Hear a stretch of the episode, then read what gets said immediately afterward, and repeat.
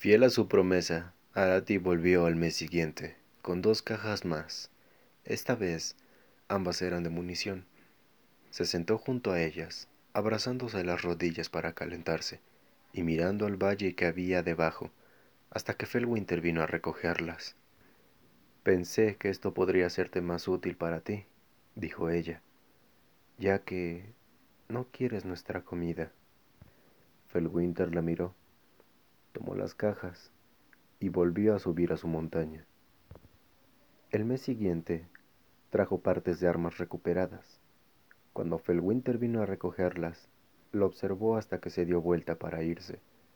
Luego ella dijo, «Sé de ti». Cuando se dio la vuelta, ella levantó la barbilla. «Te llaman Lord Felwinter.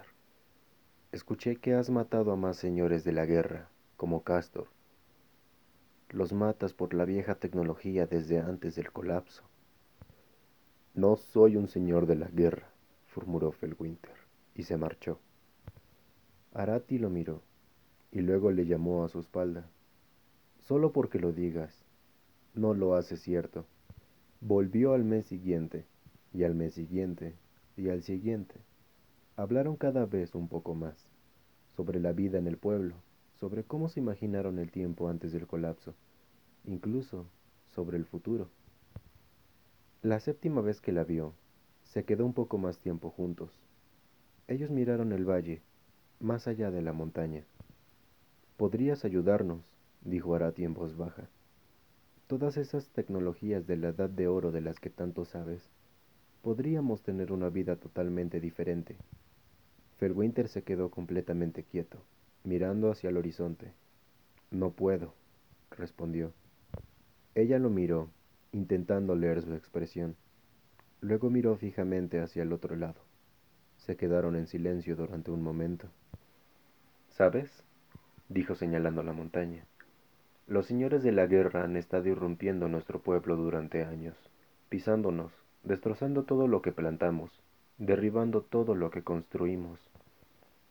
«No soy un señor de la guerra», dijo Felwinter en voz baja. «Claro», dijo ella, «pero eres como ellos. Tienes miles de segundas oportunidades.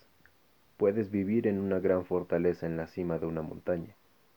¿Cómo crees que es para nosotros? ¿Cómo crees que es tener el cielo cayendo constantemente en ti?». Felwinter la miró fijamente. Arati cruzó sus brazos y dijo la expresión: «Debe ser agradable, ¿sabes? No tener que preocuparse».